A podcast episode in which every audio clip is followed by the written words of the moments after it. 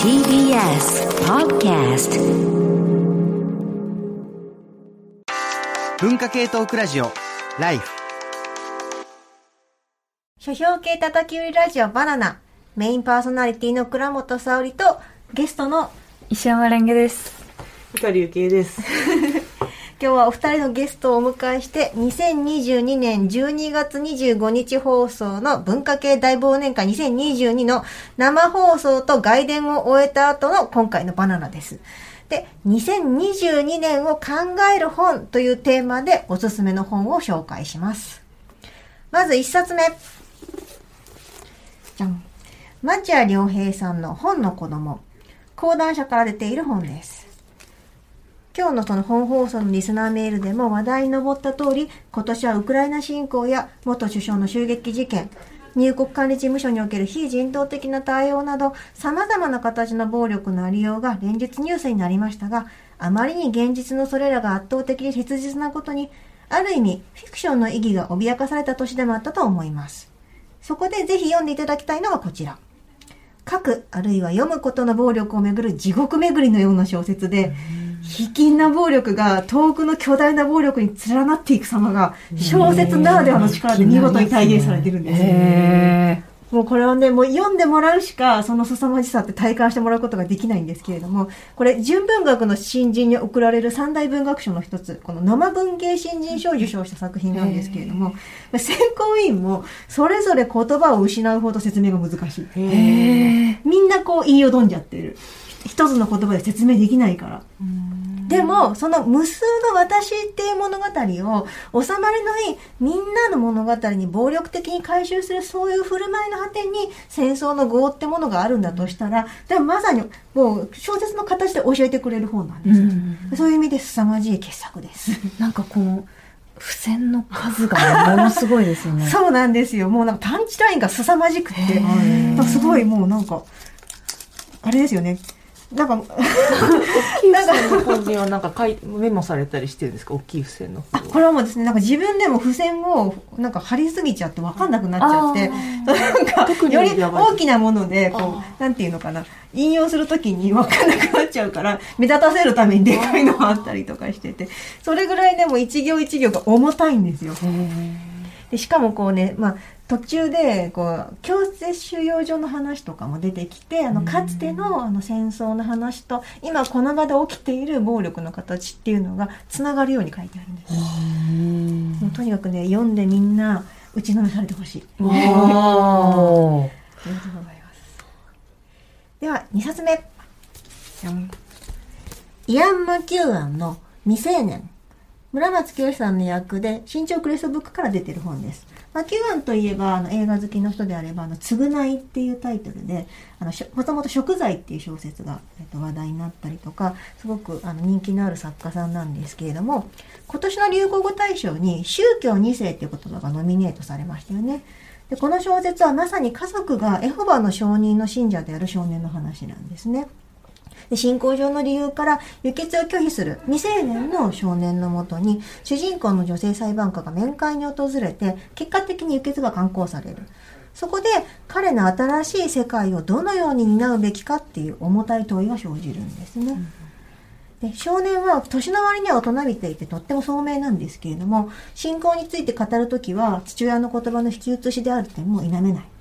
そんな彼にとって新たな聖書みたいな存在になっていく主人公もでも実際は自身の夫婦関係に悩む一人の人間に過ぎないんですね、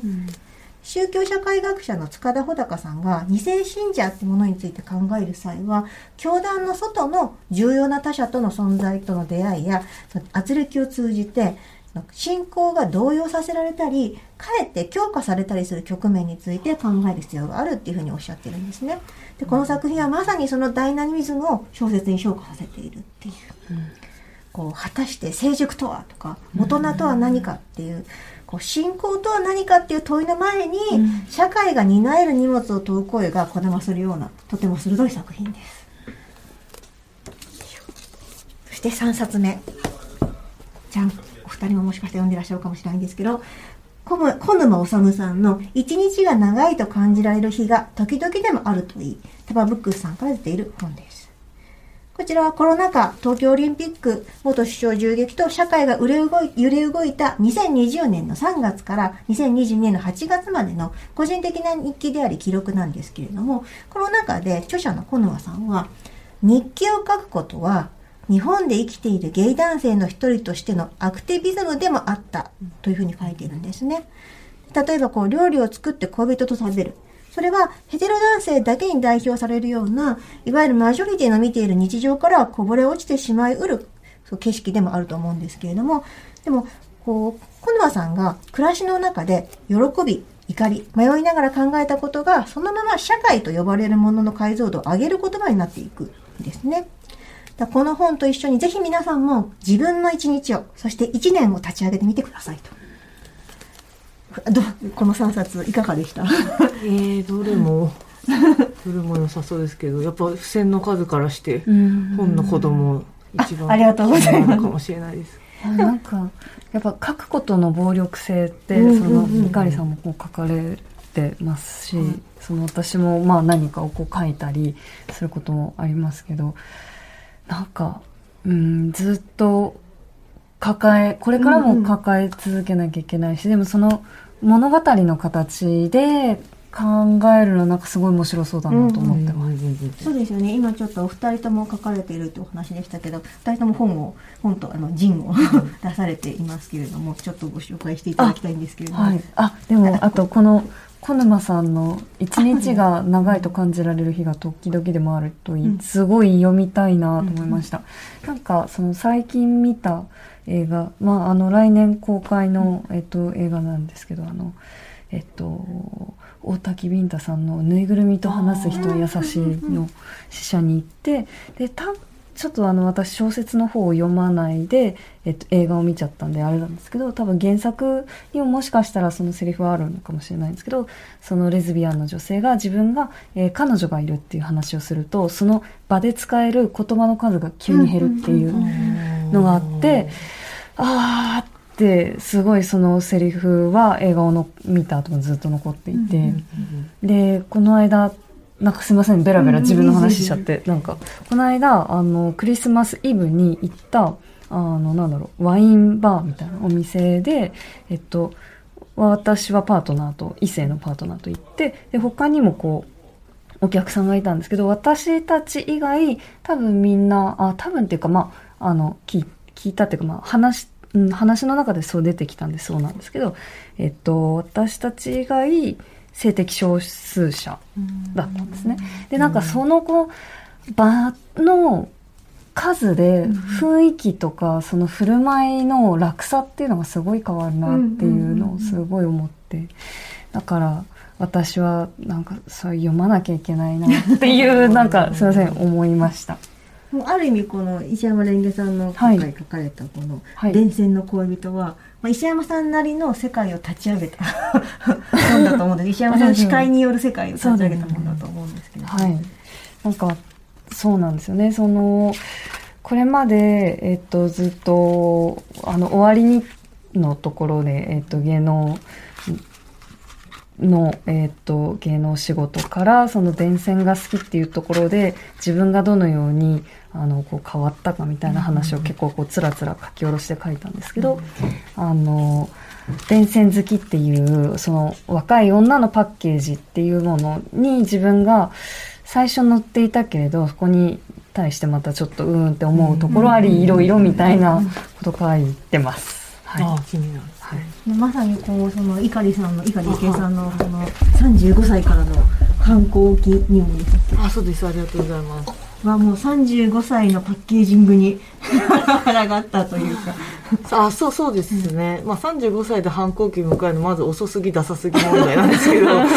そうそそれはまあでもまあしょうがないよねってことで受け入れて、まあ、書いた感じはしますよね。だからその世の中のその一般の流れとはずれてはいるけど、まあ仕方ないよねみたいな爽やかな諦めで書いたようなところはあるかなっていうのはありますね。まあでも働き始めたらそのレールに乗ってまあ、反抗とか反発とかしちゃいけないって方がやっぱ呪いですもんね。あまあそうですね、うん。でもやっぱり若い時ってその流れに従わないとなんていうんですかせ生存できないっていうか、うんそうやって貯めてきたものが35歳ぐらいになってきてふつふつふつふつってこうなってってバッと出たっていう感じの記録かなっていうふうに自分では思ってますね。今日の本放送でもそのやっぱハラスメント告発する声についてのリスナールなんかもあったと思うんですけれどもやっぱ時間が経って初めて言語化できることって。本当にそうだと思うんですよね、20代にあったこと20代にリアルタイムにやっぱ何が起こってるか分かんないし、うん。その時自分がどう思ってたかって冷静に全然見れないから、うん。やっぱ10年とか15年経って告発するっていうのは全然普通のことだなっていうのも、私も思いますそれは本当になんかすいませんこの話で思い出したんですけどあのつくたべってああ作りたい、い女と食べたい。女のあのドラマの脚本を書いた山田ゆりちゃんっていう子が、まあ、友達で、はい、贅沢貧乏の。あのゆりちゃんがそのいろんな呪いに女性が自分が呪われてきたっていうのを気づくのが30年かかるよねって言ってて、30年か。なんか確かに私も30前後で、あれ？これなんか呪いじゃね？みたいなこう 気づいて動き始めるまでにその25年以上かかったっていう経験があるんで、なんかすごいしっくりきたんですけど、その30を超えて反抗期までこううわーっていけるのにさらにやっぱ5年かかってまたこう行くんだなっていうのを本読んだ時に思いました。あそうですね。30代前半で助走をつけておき、35歳でパカンみたいな感じはあったかもしれないですね。もうすぐ40なのでちょっと収束してますけど収束し気味ですけどそうそう。30代をそういうふうになんかそうですね。なんか若い人にも読んで備えていただければとかちょっと思うかもしれないですいやいや皆さんにもぜひリスナーの皆さんにもぜひこうこうした本の言葉の蓄積とかの手助けを借りながらこう自分だけの一日をそして自分だけの世界を立ち上げてみてください。今回ご紹介した2022年を考える本。えー、と町谷良平の本の子供講談社。そしてヤンマーキューアンの未成年、えー、と村松清役新潮クレストブックス。そして3冊目。小沼治一日が長いと感じられる日が時々でもあるといい。タバブックスの3冊でした。書評系ただきラジオバナナ。パーソナリティは倉本沙織と石山レンゲと光幸恵でした。ありがとうございます。また次回お楽しみに。文化系トークラジオライフ。ボンジュール三輪明宏です。ポッドキャスト番組美輪明宏のバラ色の人生。配信は毎週日曜日と水曜日です。忘れないでね。忘れないでね。でんでん。